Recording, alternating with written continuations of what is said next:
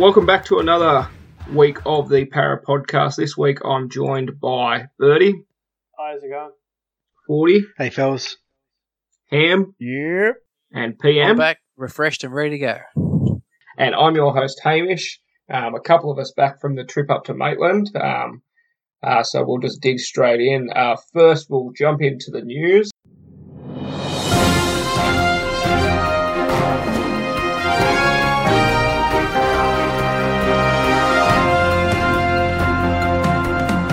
Not too much news this week, other than um, to kick us all off. Uh, we've got a couple of articles coming out of the uh, Paratrol. The first one is Takairangi um, and his move to the back row. He seems to be uh, very at home in the second row position, um, especially after that weekend's performance. Um, you boys think the same about that? Uh, yeah, I mean, yeah, it, was, it wasn't anything spectacular, but he was just really solid on both sides of the ball. Um, he got the chance to flash a little bit later in the game when he kicked the 40-20, but uh, it was, you know, as smooth a transition as you were expecting. And to be fair, Taka's got plenty of experience in the back row from his playing days at the Roosters and the Titans, so where he sort of, you know, fielded everywhere from the back line to the back row. So it's not a, a move without uh, experience for Taka. Yeah, he looked good on that. Um, we had one set play that I remember him doing where the second row goes to the line with the ball and the half sweeps around the back. That was really quick, but other than that, yeah, it was just a just a solid hit out for him. It was hard to spot him with the new haircut. So used to having the, Yeah, the crazy hair, you know. Yeah. but he did, he looked good though. Like, There's a fair few with new haircuts. I did um mention it in the um the Discord that he does look a bit bigger. Uh, like he's put on weight, you know, so that's a good thing. Jeez, because- Birdie. Don't shame him. Nothing- no, just, He has put on size Had a though. good- had a good 'cause, like, Christmas. if he was the same weight as he was in the centres, he'd probably be you know a bit too light for the back row. So it's it's good that he's put on weight because now he's going to finish his career in the back row. You know, he's not going to go back. well, if BA's listening to this now. You put him in the fat club, so he's gonna have to do all extra train now. He's gonna blame you, Birdie. I I won't make another comment about a player plate anymore. Yeah, well, he's no uh, Marata Niukore in the second row, but you know he's doing a job. um, all right, on to the next little bit of news. Uh, the biggest bit of news this week um, that I'm sure all Parra fans at home are very excited about. Nathan Brown is being reported to have signed on for a further three years in the blue and gold, keeping him at the club until 2021. Uh, just reports of this at the moment. We haven't got any official confirmation, but they seem to be. Um, There were there were quotes from Brown though, weren't there, in a media piece today, implying as much.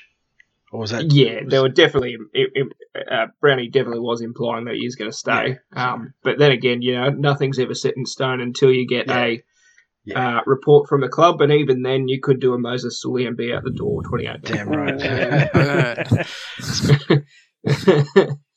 Um, all right, and following on from that, there's only just a couple little bits and pieces. Bevan French did a um, rundown on his performance. I think uh, BA got into him about that first uh, allowed try, which yeah. was which was pretty rough. But um, I guess the expectations are very high this season. yeah, well, he put himself in a position to make the try saver, and he couldn't quite finish it, I suppose. So it's one of those ones where you know when you're looking to become a premiership contender, you need to be saving points and scoring points in the most extremist situations.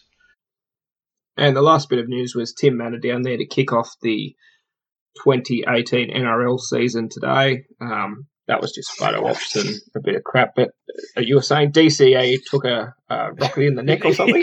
he, he copped the fireworks sparks to the neck. Yeah. Uh, speaking speaking of the season launch, did you guys have a chance to watch the uh, "This Is How We League" uh, video? Just saw it Yeah. before. What do you think? I didn't- I wasn't. I didn't mind the, the I- TV channel. in Yeah. the sense that you know you want a season launch video to really pump you up, and I thought it was just kind of like a interesting story of the varied backgrounds of rugby league span, uh, fans, rather than a good pump up campaign. Yeah, I thought it was good Yeah, um, well, it- for an individual game. Say if Yes. Dogs playing the Yeah. Roosters, that'd be absolutely fantastic. That'd you be know? awesome marketing if it was like in the lead up to that game they released that. That'd be amazing. Yeah. Yeah, but as a product, as an NRL product, it's not. Yeah, it doesn't really encapsulate all like. I know we're, we're Parramatta podcast, so we're going to talk about Parramatta.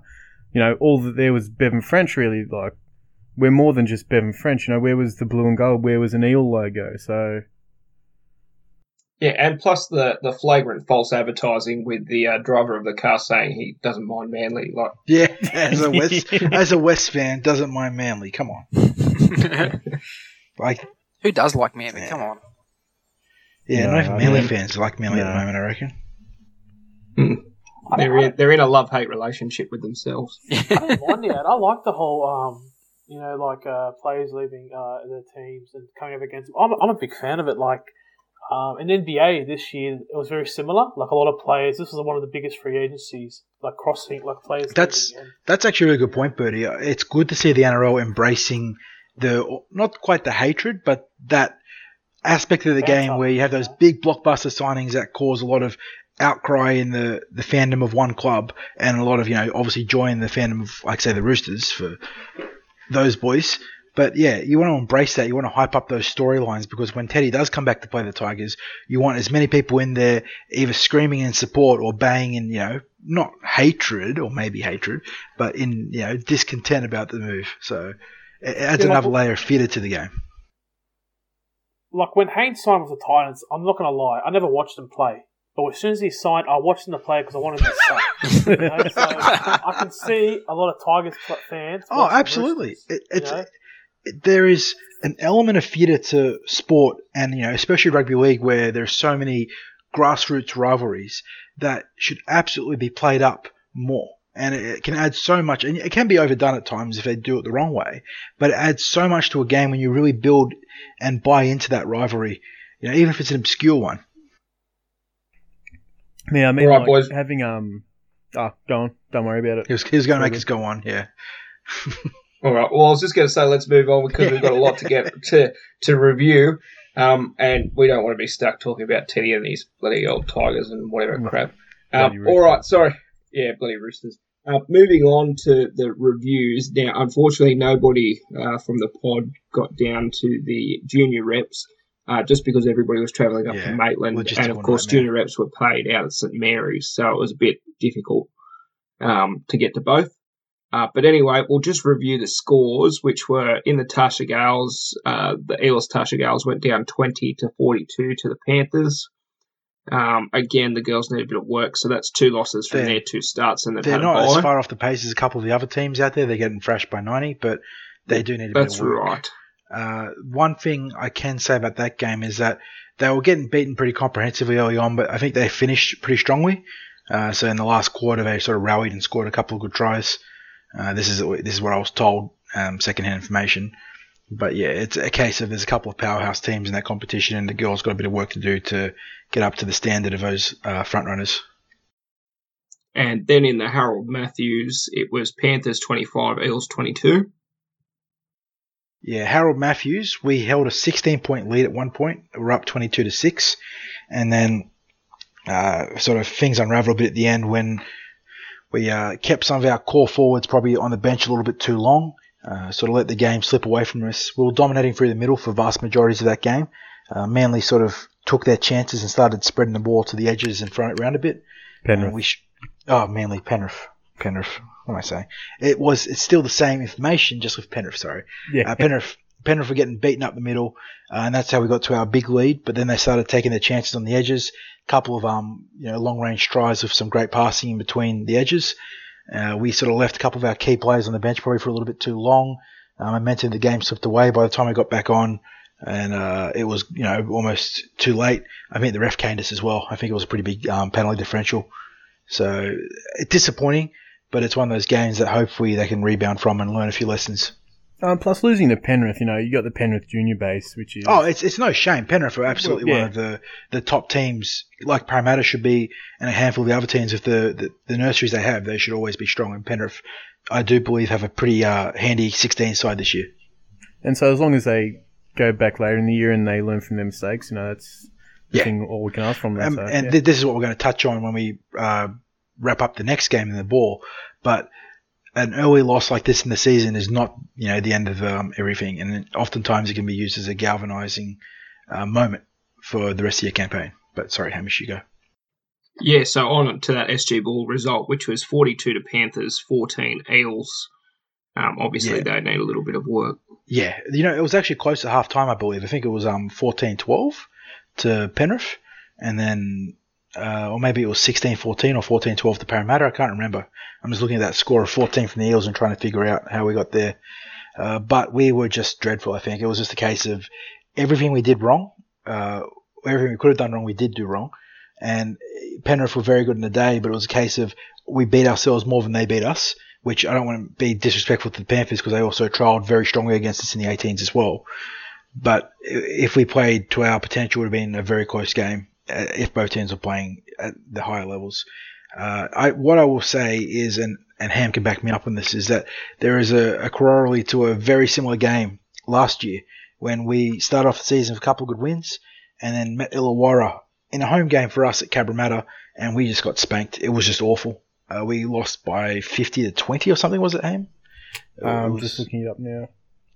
it was brutal. Uh, Stefano Utoikamanu did his shoulder and was out for the season that game, and then we just did nothing. And so what I'm hoping is that this is a very similar line in the sand game where the boys sort of got a wake up call, plenty of talent in the roster. You know, I mean they're defending national champions, and you know they sort of had a bad day where they probably phoned it in a little bit, and you know next week they're going to start aiming up. Uh, just on that score, 54 to 26 against the. Illawarra Steelers round three So I, was, last I was in the ballpark, yeah. That game was rough. It was really bad. And you know what? We actually, even to continue the parallels, we started that first half really well. We were up by two tries at one point, I think. And uh, pretty similar to this Penrith game where it was, you know, Parramatta 12 something to Penrith at one point. And yeah, and it just slipped away. Uh, no ball control, no respect in defense, started arm grabbing, uh, really bad defensive structures let you know multiple tries be scored in a row of uh, repeat sets. So and that's what uh, led to the big route. So it's going to be a theme, I think, into the next game as well. Yeah, well, we'll get to those previews at the end. Um, I'm just trying to look up that halftime score, which it doesn't seem to have. But uh, so for the Eels, there was two tries to Key and one to Tassapale, with Schneider kicking one from three. Uh, the halftime score, sorry, was 16-10. 16 Wow. So yeah, very quite So- like you know very competitive, and uh, you know we just the wheels fell off in the second half. There you go. All But- right, now Yeah. Sorry. So I was going to say not doom and gloom yet. You know, there's plenty of talent in that team. and it's a long season, so Absolutely. Um, on to next week, we'll preview that a little bit later. Um, so now the matches that we did get a chance to watch, if you were down at Maitland Stadium at about ten o'clock, you would have seen the uh, Tarsha Gales uh, Knights team beat up on the Bulldogs team. I think it was ninety-two to four. yeah, Um, then there was another big one. I think the Sharks put The an Sharks, whooping yeah. on somebody else as well. Yeah, 96 so- to 2, I think it was. There you are. Um, now, I only arrived at about three o'clock in time for the flag, uh, which saw the Eels go into half time at 10 0, but then finish the game down 30 to 10. So the Knights were coming away winners 30 to 10. Um, 40, you were saying that there was good signs in the first half, but from when I was watching the second half, ball control Yeah. again was a Oh, major issue. you, you talk about a game of two halves and you know rugby league cliches and all that. We handled the Knights really easily in the first half. They had you know multiple sets in our line. We just turned them away if had an issue. Uh, we would march down the field and we blew about three chances to score tries. Dylan Brown knocked over, uh, knocked on over the line after dummying his way through. Uh, and then there was a couple of like last passes where we were in the process of trying to dive over through contact and we dropped the ball. Uh, we, we were completely on track, looked like the team everyone we um, everyone expected we would be. Half time comes around, we take a couple of our key forwards off, and we just like stayed in the, the, the change rooms. We came out, dropped the ball. I think we completed two sets in the second half, and that's been generous. It might have been one set, and then we just stopped using our shoulders to tackle. Defensive structures fell apart. Nice just went bang, bang, bang, and played really good footy to their credit as well. And they put on 30 points unanswered. So the first half really good. Second half really concerning. Much like the SG ball, I think that's going to be a big wake up call. They can't just you know stroll in and expect to spank all the different teams in the competition. Uh, I still expect them to be front runners in this um in this 20s grade though. Uh, It's too good a team.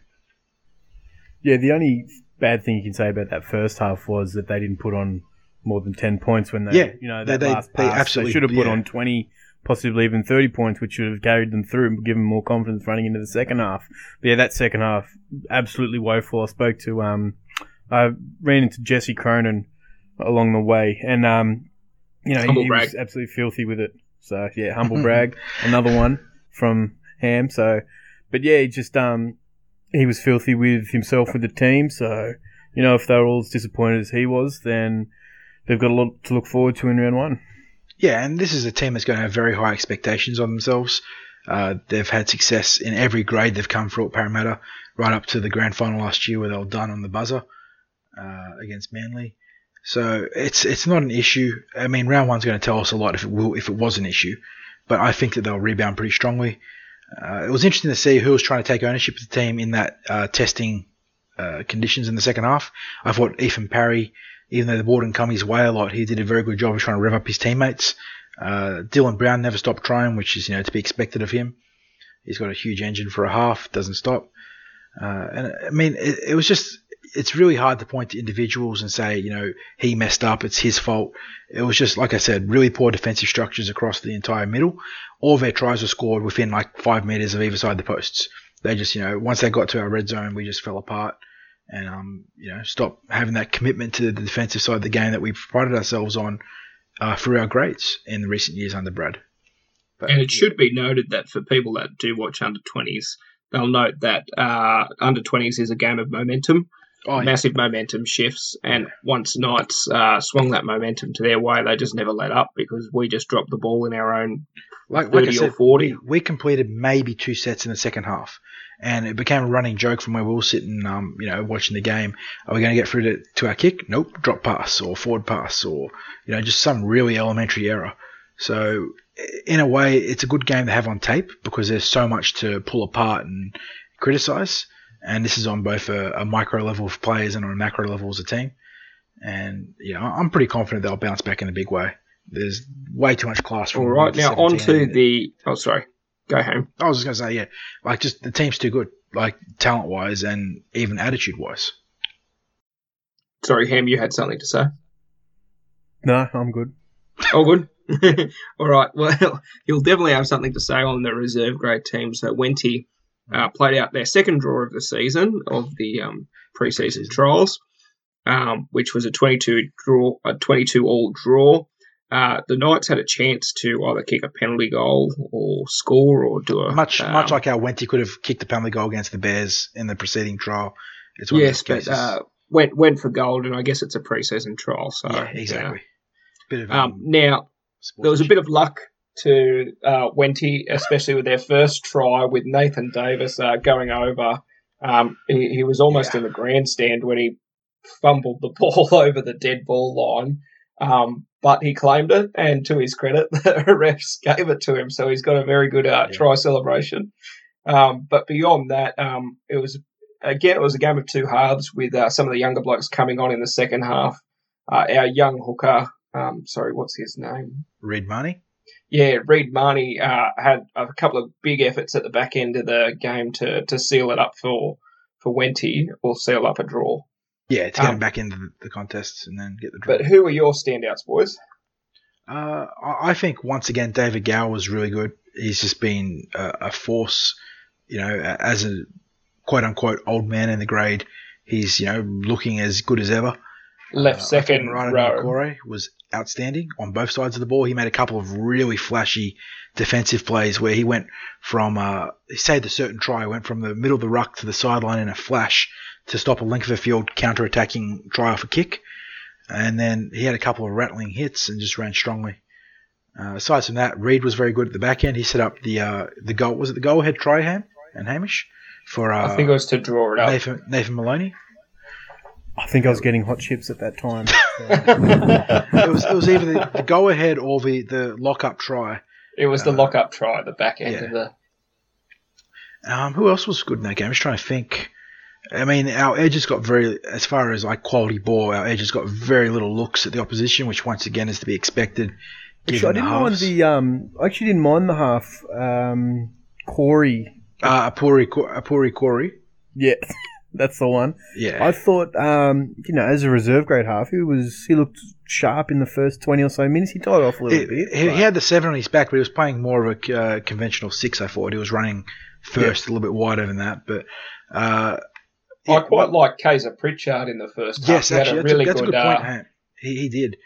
He um, he had a really good break, which almost led to a tr- well, actually resulted in that first try. that's um, right. Off the back of a penalty, but uh, yeah, he split them apart a And couple he, of um, times and looked he showed dangerous running some- the ball. Some new tools in the, the bag as well for a, a really good kick from dummy half too, which has been one of the lacking elements of his game. Is that you know he's a little bit one dimensional, awesome you know defensive guy and can run the ball fast, but he hasn't really got much of that uh, nuance to his game that Cameron King has. But that was a very good um, showing. Uh, I was trying to think who else was. Uh, Anyone make a claim for like a bench spot come round, round one? I think the the player, and we'll get into this with the NRL trial, but the player that improved their stocks the most on the weekend was Marata. Uh, yeah, had- boy. he Birdie just Birdie's wanted to- man. Morale. That's all. Six- man done it again. Sixties will call they called the effort on effort plays or effort upon effort. You know, it's the one percent stuff where you're you know you've got your defensive assignment in your position, whether it's on the edge or in the middle, and the play goes away from there, and you sort of just you keep your head up and you're looking around and you're making sure that as the ball moves across, if there's a breakdown elsewhere in the system, you're across there to make a save. And like I said, he had he had a huge effort on that kick return where he had no right to make that tackle. The guy was there was no one in front of him after that, and he um he knocks him down, and the next play went to get a turnover. So uh, that's the sort of stuff that really catches the eyes of the coaches, and he did exactly the same stuff in the NRL trial, which we'll get to in a minute. And just on David Gower, he was playing left second row, um, so not Yes. in the forward, uh, not in the prop rotation, Not in the engine room, yeah. as a Um, second rower. Ray Stone was in the lock position, and it wasn't his um his uh flashiest game, Ray, but he had a couple of good defensive plays, and yeah, you know, did, didn't do as much to enhance his first grade prospects in the short term as a couple other boys, but he'll be fine thereabouts. All right, now on to first grade, what we've all been waiting for. Uh, obviously, we didn't start very well with the Knights uh, getting an early try to SKD, and the Knights really put it on um, in the first uh, five to ten minutes. 15, 20 Um, minutes, would you say? Yeah, uh, up to the 20 minute mark, actually. Um, but then after that, once their bench came on, I think we sort of just uh, ran away with it and we got into our groove and the passes stuck. Um, but who were your standouts, boys? So I didn't watch this live. I actually watched the replay, and I I for once thought Tim Mannah did all right. Like he um his post contact meters, I thought was pretty good. So you know, like uh, other than that, uh, maybe Jarryd Hayne. He's, he's I reckon he'll be good because he's um he's, he's, he's attracting like two three defenders. So it's it, he's gonna make his uh, winger free. So yeah. Um, other than that, nothing else I can pre- pretty much comment on. Maybe Moses can improve his goal kicking, but Yeah, that, that, that was easily the biggest concern to come out of that game, and I highlighted my whiskey musings. But the rest of the team was really solid. But the goal kicking, he wasn't far off either side of the post when he was kicking. But you know, you got to sink more than one from five, and Corey obviously was zero from one too. Yeah, If I had to give a man of the match for that game, it'd be Bevan French. Easy, just you know, he was he had spiders on him in that first half. No one could touch him, especially um, you know that break he made running from dummy half. He just dummy the ball to Hayne and just straight through. No one touched him, and then unfortunately he threw a forward pass. Yeah, but- it was forwards. Yeah, held on to it too long. yeah, Yeah. He had Ponga, Ponga like tied up like a pretzel. Yeah, but if you had to, if I had to give a man of the match performance, even though he only played sixty minutes, I think it was, or something like that, um, I don't Yeah, think was- anyone stood out as much as him. He was he was on fire. It's interesting too because if anything, for a trial, expectations were set super high for Bevan because Brad had come out earlier that week on Triple M, and aside from rapping Gutho because he, you know, he loves Gutho, everyone loves Gutho, and Gutho's approach to training is phenomenal. He came out and said that Bevan French had impressed him the most in the preseason. You know, he'd gone to, I think, like not quite verbatim, but sim- like paraphrasing, he'd gone to another level. You know, he had a bit more muscle, um, uh, upper body and legs. Uh, you know, he's taking ownership of the team with his voice, and you're sort of expecting with that huge shootout at fullback coming in a couple of weeks. You know, you're looking to see Bev take that next step, and it looks like off that trial, you know, he's down the right path. And he definitely showed that upper body strength for that uh, first try of his where he just barged over the top of Sione Yeah. and another two defenders. And It's it's interesting because I think Bevan's always been sneaky strong.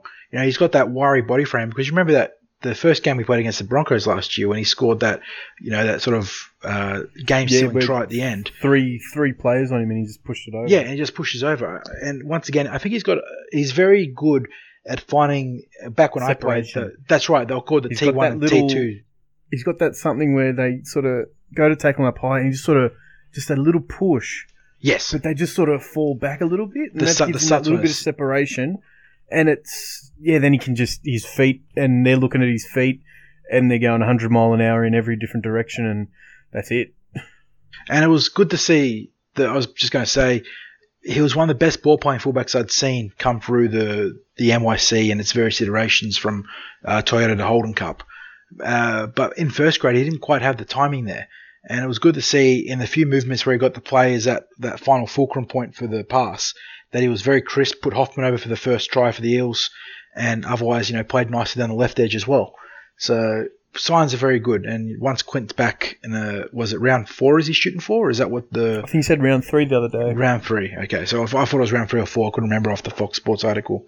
You know, we've got a real dilemma. Uh, you know, some once again, much like with the, the forwards on the bench, there's going to be good players missing out in the back line. Well, in the second half, French showed that he's still a quality winger, Yeah. um, scoring that try in the, the corner. That was pretty good work Yes, from sir. Payne leading up to it too. But I had to keep reminding myself watching the game, especially in the second half, that it's only a trial. Don't get too carried away. Yeah, They're on fire. Maybe the Knights have, have backed off a bit, but they were very, very good. And I was really impressed with our bench. Like I said, Evans, we picked on the bench, he was. He was really good. Matagi was really good. Um, Alvaro starting was really good. So was Timmy Mannah. The back row did their job. Mitchell Moses, he, he looks even better than last year, if that's possible. He was brilliant last year. He looks even better again. Uh, and I, I couldn't really fault anybody at all. Like Cameron King really went good at hooker. And even the guys. Yeah, on on an know? individual team level, it's very hard to pick apart that performance. Yeah, Obviously, definitely. Brad came out. Brad came out and said that Bevan could have been better on the Shaun Kenny-Dowall try, Yeah. which is fair criticism. And obviously, uh, sorry, the other part was the goal kicking, which we already touched on. But I think you know you- you're absolutely correct in saying that you can't get carried away because it's only a trial. But it was very pleasant to see the team pick up where it left off Ev- in yeah. uh, 2017. even that last You 20 know, minutes when we it, the last 20 minutes when they brought a few of the um, Wenty players on to give the rest of the first graders a rest, we didn't let any tries in. You know, the defence was still coming up in a straight line. Everybody was marking their man. Had, the, the wingers didn't rush Yeah, in. you can see- it was brilliant. Okay? you can see the the up the upskilling and the systems that have been put in place from 16s onwards to first grade. which we never had. guys coming in. That's right. Yep. The continuity between grades and guys coming in and knowing their job, so they can be just you know another moving part in a, a strong uh, unit. Uh, one one of the pleasant things for me was also we we threw a lot of different looks at Newcastle. We put Will Smith into the halves. Uh, we mentioned that Jarryd Hayne went to fullback and Bevan French went to the wing. Uh, we rotated a lot of different, you know, looks and formations at him, and it was not perfectly seamless, but the drop in quality was not so noticeable that you know you couldn't help but be impressed. Uh, Yeah, we, we mentioned Kane, Kane Evans was good from the bench. I thought, you know, his first hit out for the club since signing and coming off that broken arm from the World Cup. He was almost guilty of trying too hard, perhaps. You know, a couple of hit ups a set for each of the opening sets he had, but he had plenty of impact through a nice offload. And I mentioned it before, but I thought Marata was the player to improve his stocks the most in the final quarter of play. He came on, ran the ball really hard, got a penalty for his efforts, and he defended really strongly. So he'll be. I mean, it's a loaded bench, and eh, I mean, how hard is it picking it, guys? And you look and try and fit someone like Marata on there, and he's going to have to wait for an injury or two, which you know sucks saying it, but that's the reality of the business. Yeah, well, it's hard to it's hard to not have someone like Matagi on there. How hard he ran when he came Yeah. on as well, and then you've mean, got Varve. excellent. and- yeah, Kenny was really good when he came on as well. He upped the tempo just like he was I'm doing pretty- last year. So I'm pretty, I'm pretty certain um, 60s tweeted today that T-Rex took part, uh, T-Rex and Vave both took part in a post session today. So they're both, uh, I think T-Rex is probably a little bit further off, but they're both coming back on the recovery trail. So more depth for the team. All right, and Ham, who was your standouts? What for first grade? Yeah. Um, Bevan French. Any other standouts? Just the one. Um, I'm just trying to think though. Or the uh, I'd have to say the bartenders, five dollar cans. That was that That was good. There- How about how about the continental buffet supplied? Oh, yes, by um by our uh, resident Italian forty. was there was some salami, there was cheese, there was olives, there was jets, there was wings galore. I hope, so, I hope, I hope you had a sunroof for the car good. on the way was a home. good Got some of that gas out. A So that's, fancy um, for Maitland, you say? but the fans of Maitland. No, a bit fancy food, you know, dining at Maitland. Yeah, doing doing a road trip to the countryside, you got to look after the boys a little bit. yeah, well, Henny Penny was shut when the game was over. Yeah, they shut very early, didn't they? Yeah. They didn't, Um, they didn't want all right, uh, sorry, so just in there. back onto the game. Um, sorry, uh, back onto the game. Uh, my other concern was, uh, of course, Hoffman and Auva'a under the high ball. Uh, they didn't look set at all. I think Auva'a came up early and made a really good grab, but beyond that, He had great um, take at the start. yeah. then, yeah, got a little bit shaky. Now I think it's probably on a, it's going to be on a fundamental level for Auva'a, but in his defense, the corner of the field where he had all his troubles, that was actually not lit properly. The Yes, the lighting stopped at about were. the twenty meter line, and it got to real twilight territory for him. So it was probably you know struggling with that. But yeah, you could see that the fundamental issues where he you know get into a good position initially, but then second guess himself. So that's going to have to be addressed, you know, uh, before round one because teams will key onto that very quickly. I don't, I don't think it's because he's such a big guy. He's not like agile enough to change directions quickly. So But if, if you watch him, Bertie, he, he gets himself in a good position initially, and Yeah. then he starts to shuffle. And then oftentimes when it's in the actual live games, he'll turn his head at the last moment instead of watching the ball into the breadbasket. So it, it's you know it's technical issues that can be fixed with repetition. It's just a matter of you know drilling it into him. But it, it is a, a concern. That's right. We did say goal kicking was the major concern, but that is also a very big concern. All right, and of course, I thought the the ball handling was quite good, um, especially with how humid it was there. Still, um, after the game finished about nine o'clock, it was still you know sweat sweating material. Yeah. It was so humid. So um, I thought they were quite good. Um, as PM's just said, uh, play the balls were good too. I didn't see too many infringements. Um, on We weren't. I don't ball. think there was an offensive playable penalty against us in the first no, grade. I don't recall one. No. so- I don't think even so. for the Knights, there wasn't any. So I, Yeah, I missed the first five minutes, but I don't remember seeing one in the other 75 minutes of the game from either side. Yeah. no, Which- which, is really good because um, I mean, we we got caned at training multiple times when the um, NRL officials came in, so it's good to see the boys learning from it. and that's the main thing, learning from it, and you know we can all shit, uh, get in a uh, hissy fit about you know play the ball penalties, but that's the way the refs are going to interpret the rules this year, so they have to abide by it. That's the. I mean, my, my um, knock on that is that we've already seen inconsistency in the trials, so Yeah, they've, yeah. they've you know already failed to consistently maintain that interpretation across the course of trial games. Yeah. They that's that's that's what we want, and unfortunately, I don't think we're going to get it. So anyway, what are your what are your thoughts of um, Hayne playing fullback for a bit? You think I was surprised by that. I thought he'd be a centre for the whole game. I mean, if, if something happens to Bevan in the first couple of weeks, he's probably first drop fullback at this point in time. So, oh, Will Smith's there too, I suppose. But I think it was pretty pretty innocent. It gets a chance for Hayne to uh, get more meters into the legs faster. You know, at centre, you have a chance to sort of bludge on one edge if the play goes away from you. And plus, if you've got a two-time Dally M fullback, Yeah, then- exactly. It, it doesn't hurt to have a look at him. Sorry, PM. It, it sort of, it sort of, Yeah, it sort of covers you too if, um, say Jennings gets a bit of hamstring soreness halfway through a game, they take him off. You can bring Tacker back on and put him in the centres. Mm, Yeah, you could move Hay- Hayne to fullback and French And- to the wing or something. You could do, you could shuffle around a bit there at the back. And but when we did And, shuffle yeah, around a bit, a huge Newcastle didn't pick that in the second half. I thought too. They were sort of lost a bit. Oh, what's Hayne doing there? Hang on, wasn't he over there a minute ago? And he created that try for French out the side there, and he was virtually unmarked when he chimed in the back line there. But it was back. It looked Actually- like back back you know 2009 I when was he chimed in. Sorry. I forgot to mention. I was just say I forgot to mention the players that impressed me uh, because we were sort of wrapped up in Bevan and a couple of the forwards. But I, I thought Corey was um, quietly very good. Uh, he was attacking the line very aggressively. He had a really nice short side move that set up the Mike. Was it Michael Jennings? Uh, Uh, yep. To That was off the back to kickoff. Ava. yeah, and you know he was as you expect. He was working very crisply with Moses uh, in the left the uh, left side movements in general.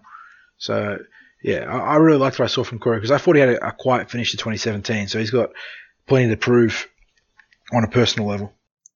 Um, I also thought Moeroa's defence was very good when he came on, and of course, Beau Scott was great defensively. He absolutely nailed Mitch Oh, Pearce a couple of times, and, uh, and and got him one time uh, that resulted in a penalty to Newcastle. um, but beyond that, yeah, everybody was quite good. Um, couldn't uh, take anything away from anybody. Uh, as PM's just said, Moses was also quite good. He had that rest after half time. I don't know if he had a bit of cramp or he was stre- he seemed to be stretching it out on the sideline. But then as soon as he came back on, scored a try right under the post. So um, yeah, everybody was great. Good trial. It, it was, and most importantly, there was no serious injuries to come out of it. When that's what really That, that's right, forty. So you know, plenty. I mean, there's plenty of hype from Parramatta fans, understandably following that result. But you know, you, you keep your heads focused towards round one. You know, we're going to have a big derby game against the Panthers out west. are in disarray at the moment. which which oftentimes backs against the wall, siege mentality, come out. You know, a bit of an ambush game. I know there's a lot of um rumored discontent between management, coaching, and players on different levels. You know, and oftentimes that can you know foster a an environment where the players come out and they're just going to say, "Well, stuff it, let's go play some footy." So Yeah, everybody's It's gonna against us. So. exactly, the world's out to get us. Have they got players Yeah, left? you I, I just keep hearing somebody Well, sign with Tyrone's someone else, just- and yeah, you know. Tyrone's made it made it official. He's going to the Gold Coast next year, so that I was think they're of the- trying to secure an early release with Carl that- Lawton. um, that's, that's so often, yeah, so often the case, isn't it? If a player signs more than twelve months out, you can take it to the bank that the they're going to be playing uh, for that club within weeks. That's where the So we need the trade surprised. window, but that's a, that's a story for another day. But that's where we need. That's that. right. It's one. That's one of the, the quality of life improvements you could talk about in another day for the NRL. Yeah, so um, well, bringing on to that, our first match against Penrith is, of course, uh, Sunday afternoon fixture uh, at Penrith at 4:10 p.m. Go in and get your tickets. Um, I'm going to get mine as soon as I get off the podcast. Although, um, be aware, it's twenty-five dollars for general admission. Um, I sort of balked at that the other day when I Remember, saw that. remember when they were going to make tickets more family friendly? No, it's a it's a big derby game, so they, They picked a, Yeah, they're f- gonna they picked a few money. games to do that because I actually went on and had a look at round five when we played the Panthers at ANZ on a Sunday afternoon. They're talking about that being the family game or whatever. You can get forty dollar family tickets if you sit behind the goalposts. You know, if you go to one or two games a year, you don't want to sit behind the goalpost, do you? So if I want to sit side on, I've got to pay thirty eight bucks. Well, the good thing about ANZ is you just swing, ar- you just move around Yeah, anyway that's because no true. one's there. Yeah. So I used to do that at Parramatta anyway. Yeah. yeah. Um, all right, well, let's move on. Um, we've done the news, we've done the review of the big games, uh, previews for next week. Of course, we don't have the first grade in action um, or Jersey Flegg or ISP until the following weekend, but this weekend we'll have the junior reps in action. Uh, Tarsha Gale's playing at 1 p.m., so they're the last game on the scorecard at New Era Stadium up against the Dragons. Does anybody know how the Tarsha Gale's Dragons girls have been going? Um, I know the Steelers are going really well. The Dragons are running sixth at the moment, and they've won two out of three games. So So at least there'll be a bit of competition there. Hopefully the girls can get their first win of the season. Uh, on to the next match, which is actually the first match of the day at 10 a.m. New Era Stadium in the Harold Matthews sees the Eels playing the Bunnies. Uh, hoping for a bounce back after last week's uh, close loss. Yes. Yeah, it- it'll be once again. This is what we came back to with the what we're saying about the twenties. It's going to be very telling to see how they respond from the result last week. Uh, the, the 16s, I don't think, are as strong as the 18s overall, but they're still a very good team. So you know, no excuses not to get a bounce back win here. And if not that, show that you know fundamentally they're on on the right path. And then at 11.30 we have the SG Ball team against the Bunnies again, um, also at New Era Stadium. So again, we're hoping for a bounce back after that 30-point loss last week. That's right. All right, and will any of you boys be down there from the TCT, or not sure as yet? my plan is to get out, but I've got some uh, book work to do for the shop. So, knock on wood, I can um, smash it out tomorrow. But yeah, I do hope to get out to Neuro, and I suppose you're going to be out there, Ham? yep, definitely be out there. Yeah. So hopefully we're all I sort of all hands on deck, get the chance to look at the boys play. All right. Now, talking about the start to the season, uh, I thought we'd just run through.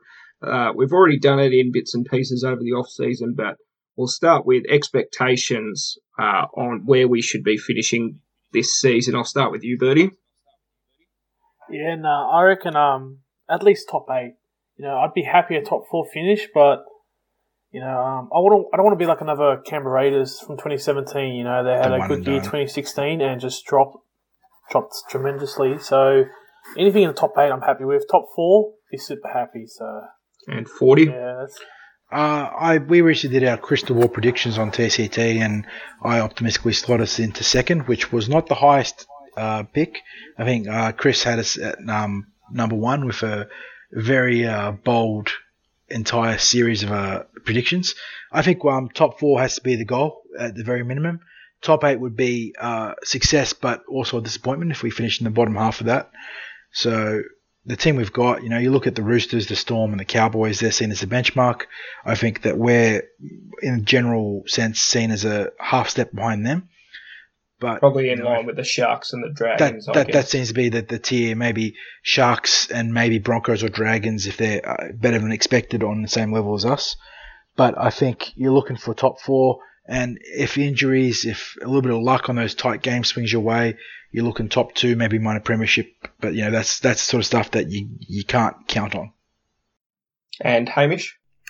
Uh, yep. So I'm going to go past ladder positioning. I think uh, at least the third week of the finals. You know, this year we bowed out after two consecutive after two consecutive losses. Um, I reckon, a, you know, the goal always should be to win a premiership. But if we, I think as fans, we should be expecting um, at least the third week of the finals this year. Okay. And PM.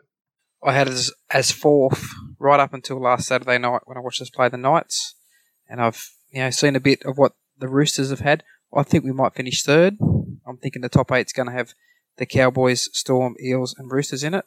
And yeah, we'll go at, at, we'll go one week, at minimum one week better than last year. Where we can make the grand final, I don't know, but we can definitely go a week better than last year. We just seem to have a bit more balanced side and a lot more depth than we've had in the past. And I think that's where we stand out from some other teams, maybe like the Roosters. If they get a couple of injuries, I think they're going to struggle. Where if we get two or three injuries, apart from maybe a half, we're pretty much covered with what we've got left there. So I I reckon third. Well, on that, we do have the uh, fill in 5'8", extra, uh, 40-20 kicking extraordinaire in Brad Takairangi. um, so uh, we, we might be well settled for halves if one do- goes down. I assume Will Smith or Brad Takairangi are probably going to be the, the two uh, first in line for that position. Yeah, they're just not the same class as what we've already got there, are they? That's that's the thing. No, We're- definitely, we're- definitely but not. we could drop a back rower and replace him with somebody who's nearly as good. You know what I mean? Like, it's, it's interesting because you look at the roster construction and we have a distinct lack of pure backup halves. And obviously that's one of the, the biggest flaws we've been criticising Wenty for. But you look at the versatility of the first grade roster and you've got Will Smith, you've got uh, Brad Takairangi, you know, Kenny Edwards has done a job for us, Jarryd Hayne's done a job in the halves before, uh, Clinton Gutherson's pretty handy at 5'8 as well. So there's, you know, five or six different guys you could throw into partnership with one of Norman or Moses and get a pretty functional relationship going. All right. Um, my biggest fear is having the, the number nine position. Obviously, we've got two players in Kaysa and King who have a history of injuries. So hopefully those two uh, can make it through the season. If they do, again, I'm expecting a, a top four finish. Uh, there were a number of games last year which were very close. You know, we had a couple of golden points. Uh, which went our way, a couple of one uh, try games that went our way. So obviously those things can swing pretty quickly if you're not on top of it, as Raiders showed this year. hmm Um, so uh, hopefully BA has the boys switched on because it's not going to be any easier this year. It's going to be harder with some of those Right. teams that were in the top four getting better. That's right, and you know we came in a general sense. You know we came from the clouds last year, even though Parra fans are pretty optimistic. So now you've got a bit of a target on your back. So you know teams going to aim up against you every week, knowing that Parramatta are a current top four team, or you know uh, what's the word? All right. incumbent top Oh, four sorry. team. Sorry. Um, so next uh, one to tackle is our boom rookie, rookie of the year. Who do we reckon is going to make a break out of um, you know sort of ISP and and force their way into first grade? Uh, I think everybody sort of flagged uh, Hakuna Murata. What a wonderful phrase. Yeah, I'll, Has anybody else got a tip? yeah. Yep. I, I, I'm sorry, Pam. Ray Stone, I think. Yeah, Ray Stone reminds me a lot of Mark Laurie from back in the uh, the mid to late eighties, early nineties. He's just tough. He's not a huge man, but he's tough. He'll tackle all day. He'll run the ball up when it needs a hard run up. I, I think he's a chance at, uh, and there's a lot of blokes available for the back row, but he's a chance maybe if there's an injury of forcing his way onto the bench. I, I can't see him getting in the starting lineup this year, but I could see him forcing his way onto the bench at some stage in the second half of the season. Yeah, Stoney's a good pick, I think, if uh, the back row depth gets tested that way. Uh, the other one, you know, going back to what Hamish just mentioned about one of his big worries for our season with the hooker crisis, if you know King and Pritchard and even Will Smith get you know struck down, I think Reed Mahoney could be a name to monitor in that regard. It's not going to be sitting on the coaching staff. Yeah, he, he finally got removed from the coaching staff today. Actually, they got their profiles updated with pictures and stat uh, uh, weight measurements and whatnot. Uh, so he's no longer in the coaching staff of Brad Arthur as his 2IC. He's actually in the forwards. But yeah, he's he's a name to definitely keep a track on if things start going the wrong way for hooker Dev. You know, he's looked very comfortable in the ISP, and it was uh, once again it was only the, the garbage time of the NRL trial, but he came on and you know just did his job. You know, crisp crisp service, defended pretty well against the big boys. So I think that's a guy. Just if everything goes south, keep an eye on him. Yeah, you'd see him as a as a as he'd have to have somebody like Will Smith on the bench to interchange with him. I couldn't see him at his yeah, age and his right. size playing 80 minutes in the middle as a defence. True, it'd be truly desperate times if, if he has to play 80 by himself, but he does have the engine capable for it. But yeah, I, I don't think so. And I suppose the, the other name, if we're going to keep throwing darts at the board, is uh, Greg Leleisiuao. So he's coming back from a, a injury that kept him from contact training. Uh, he had a bit of a slow start to the preseason, but he bounced back uh, nicely after Christmas. And he's a he's a player that will shine once he gets some game time. You know, a bit of um work on the field because he's always been that sort of player. And if we have question marks over our wingers as far as under the high ball, or you know, there's injuries, he could be in the mix too. All right, now on to who our uh, expected top try scorer of the sea, uh, this year will be. My tip is, of course, Bevan French. 30. Yeah, um, I'm going to go with Josh Hoffman. If he's outside Hayne, I reckon he could score 16 tries, I reckon. 16. Yeah. I, I had a couple of boys at the footy there. that were getting on the Hoffman hype train for top try scorer. I think they got pretty good odds. Uh, if you if you go that way, you don't mind a bit of a, uh, a punt. So he could be a sneaky good one, like Bertie was saying. He's outside a, a lethal right edge. And 40 and Hamish, have you guys got somebody different in mind? Uh, maybe Auva'a or, or Jennings or. Nah, I think Bev um, he'll score a few at fullback, and then when Gutho comes back, the King, I think on the wing, I think he'll actually take. Um, I have a feeling Hoffman will drop out. Bev, uh, Bev will take on the right wing with Auva'a on the left. So, yeah, I, I, but that's only from what I've seen in the trial. Um, We're, we're such an edge dominant attacking team, aren't we? That it's really hard to go past uh, one of um, French, you know, Gutho if he's back early enough, or even Hoffman if he stays holds a spot in the team. You know, our wingers and, and outside backs get so much of our premier attacking opportunities.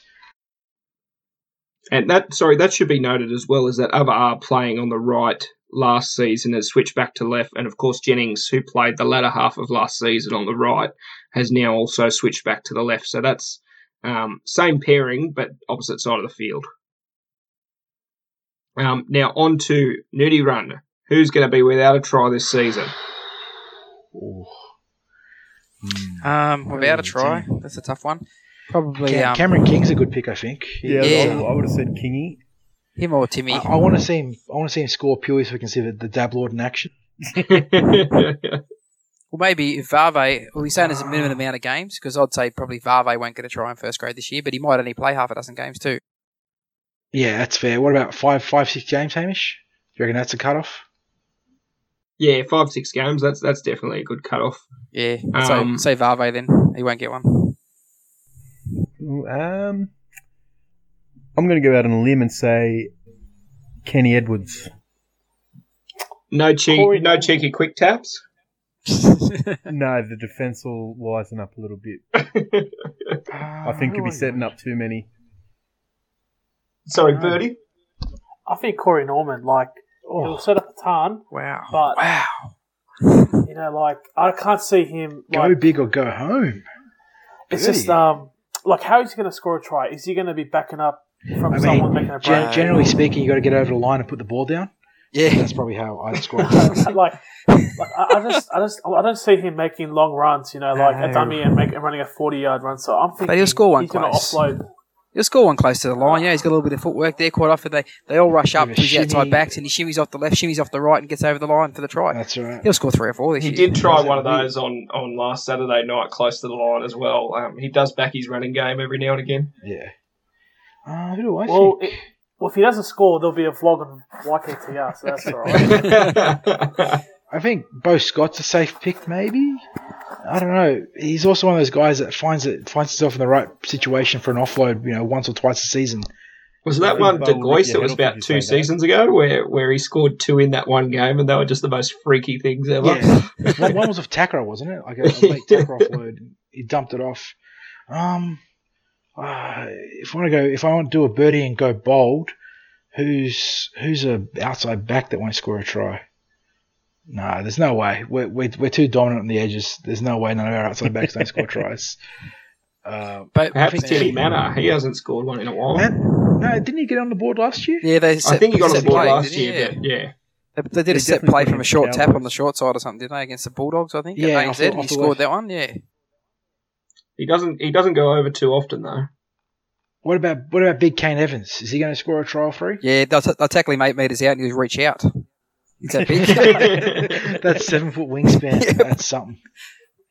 All right. Well, going, yeah, Oh, sorry, I'll, go I'll let for it. On the forwards as well. I think he'll have a, a trialist year. yeah, he, he might just uh, bobble it over the line like um, in season past. Although he looked pretty good the other That's night, cool. Terepo, I'll say. He did He- sharp, he- yeah. His hands were good. Um, Yep. His defence was also good. Him and um, Kane Evans put on the hit of the night, which uh, bent yeah, Ron, uh, poor cut it up Jamie for. Bury in half. He might need a new nickname, the old nickname, the old penis hands. We used to drop the ball a fair bit. I think it might be time for a new, new nickname for him. um, all right, and your surprise packet for the season. So, who's a player that's? I guess Nathan Brown probably would have been the surprise packet of last season. Who do you think is going to come out and um, prove, maybe not prove the doubters wrong, but uh, play to a level that is well above what's expected? I reckon Cameron King. He's um just the kicking game, his selections of passing and running close to the line. He'll finally, I reckon he'll score five tries this year for Cam. Um, but yeah, I reckon he'll uh, look to get up into that Damien Cook, McInnes sort of area where they're just sort of on the fringe of Origin, talked about about Origin, but maybe not quite picked. That's that's probably a good shout um, if he can stay on the field like he did to the back to the back end of last year because he's never had really a sustained period playing first grade. So this will be his first uh, sort of look at having you know twenty games or so in a row. I reckon Kirisome Auva'a will be the surprise packet. I think he's going to lift his game with Semi gone. He's going to make a lot more metres coming out of arrow and end. He's going to be on the back of some really sweet backline plays, and he's going to probably get. I reckon he's going to get minimum 14 tries for the season, and he's going to surprise a lot of people that he could lift to that next level. So he's my pick. Well, he is a premiership winner, I guess. Uh, that was at centre though, so obviously playing a different position. I reckon Manu Ma'u will have a great year because he went off to Tonga, had a decent tournament. I reckon he will be our dominant forward this year. He might get. Is there a forward of the year award? I reckon he might win that. We do have the second row of the year in the Dally M's, Uh, or do you mean yeah, for the I, club? I mean, like as a club, like you know, like you got the Ken Thornett as the best player. Like I don't think he can win that, but No, there's, he there's has the coaches award. He and has before. Didn't he win it the year before? The year before uh, Brown. He won. He won the 20, 2016 Ken Yeah. Thornett medal. That's correct. Yeah. I don't think he lifted. He played I anywhere near as good last year though. It's it's interesting because I was looking at this the other day, and statistically he wasn't that far off his peak numbers, but I think impact wise maybe he struggled a little bit, and especially towards the back end of the season, as we hit the postseason, the errors started to creep into his game, and he probably got a little bit frustrated himself and tried to force the matter, which made it worse. So uh, a bounce back year for Mano would be great to see. I agree. All right, and my tip, um, maybe a little left field, but Takairangi to lift his game in the second row. Um, I could see him being a Beau Scott esque uh, change from centre to second rower. Um, and I really liked what I saw on the weekend. His playmaking skills, he can kick, he can pass. Uh, his defence, uh, especially from the ruck, he, he shut down a lot of those uh, inside runs that um, the the halves pairing of the Knights tried to put on uh, which I quite liked. Uh, and plus his pass selection uh, at second row. I think he can cut out the ball. He can throw to wingers. He can throw to the centre. He can pop an inside ball to a, a running forward. Um, I think that's just going to make that right, em- right edge so dynamic when he um, is thrown into the mould there.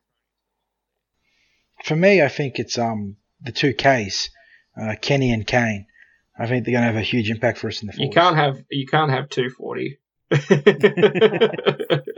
off the fence, We're going Forty. to select Come the whole on. team now. He's on You're the lucky fence again. Make it free. go with the the KK and another You one. want to pick three in a minute? I mean, fair income. Get the splinters out of your ass and get off the fence.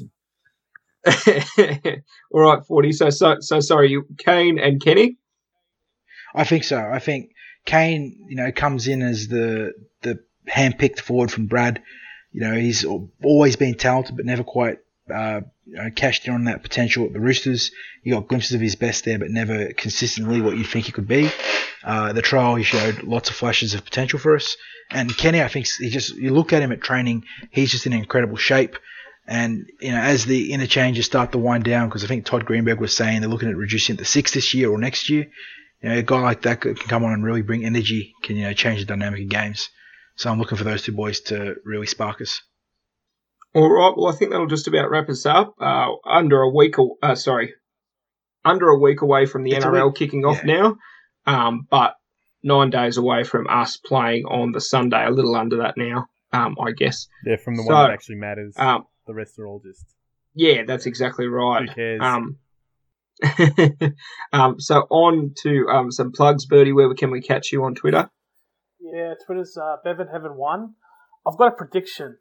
We will Oh. have five debutantes this year. Kane Jesus. Evans one, Marata the second one, and I'll leave the other three up to you guys to discuss. Because I Swing reckon for the we'll fences five. again, Birdie. Is that around Origin time when ah. we've got four players playing Origin or something? Or Or Well- come end of the year, we'll have five players play for the E, blue and gold for the first time this year.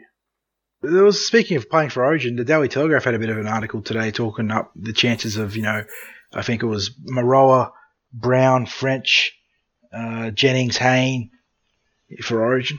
So and Moses, yes. God, that's like 2001 or 2002. we Well, they, they, they actually Origin. mentioned those those years, 2001 and uh, what was the other 20 date? There was two dates where we had like six and five players for New South Wales. 2010, 2004, or Yeah, 20 five, Yeah, that's right. and then we 1983. I think we had the whole And team. that they also referenced Yeah, we had nine players. We had yeah, we had nine players. it's That's right. crazy. Some of us were alive then we even saw it. Yeah. All right, Still and half a decade away. 40. Uh, what have you got to plug? 40. Uh, so 40. as Oh, always, the Cumberland Throw. This is my turn, right? I'm, I'm not cutting in. no, go for it. Uh, thecumberlandthrow.com. Uh, we've had a busy couple of weeks with the preseason winding up. Uh, did all the live blogs for the 20s and the reserve grade. Did some um, post-match thoughts. Had predictions for the regular season and the finals. And um, Mitch has been busy creating the watch list, which profiles uh, about half a dozen of the most exciting young prospects pushing through from the depths of our um, reserve grade and 20s. So I think Ray Stone went up today. Jaeman Salmon's been out there as well. So you can catch up and um, see a lot of cool stuff there. All right, and Ham.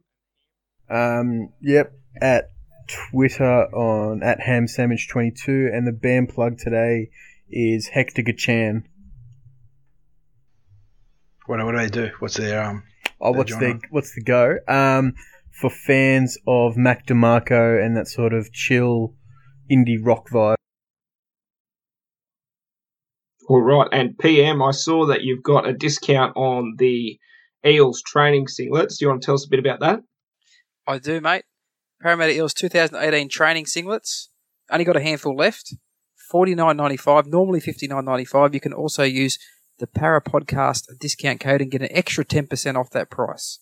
Where is that at? That's at sportfirstnambucker.com.au. So jump on there in the next few days before they run out and get one of those.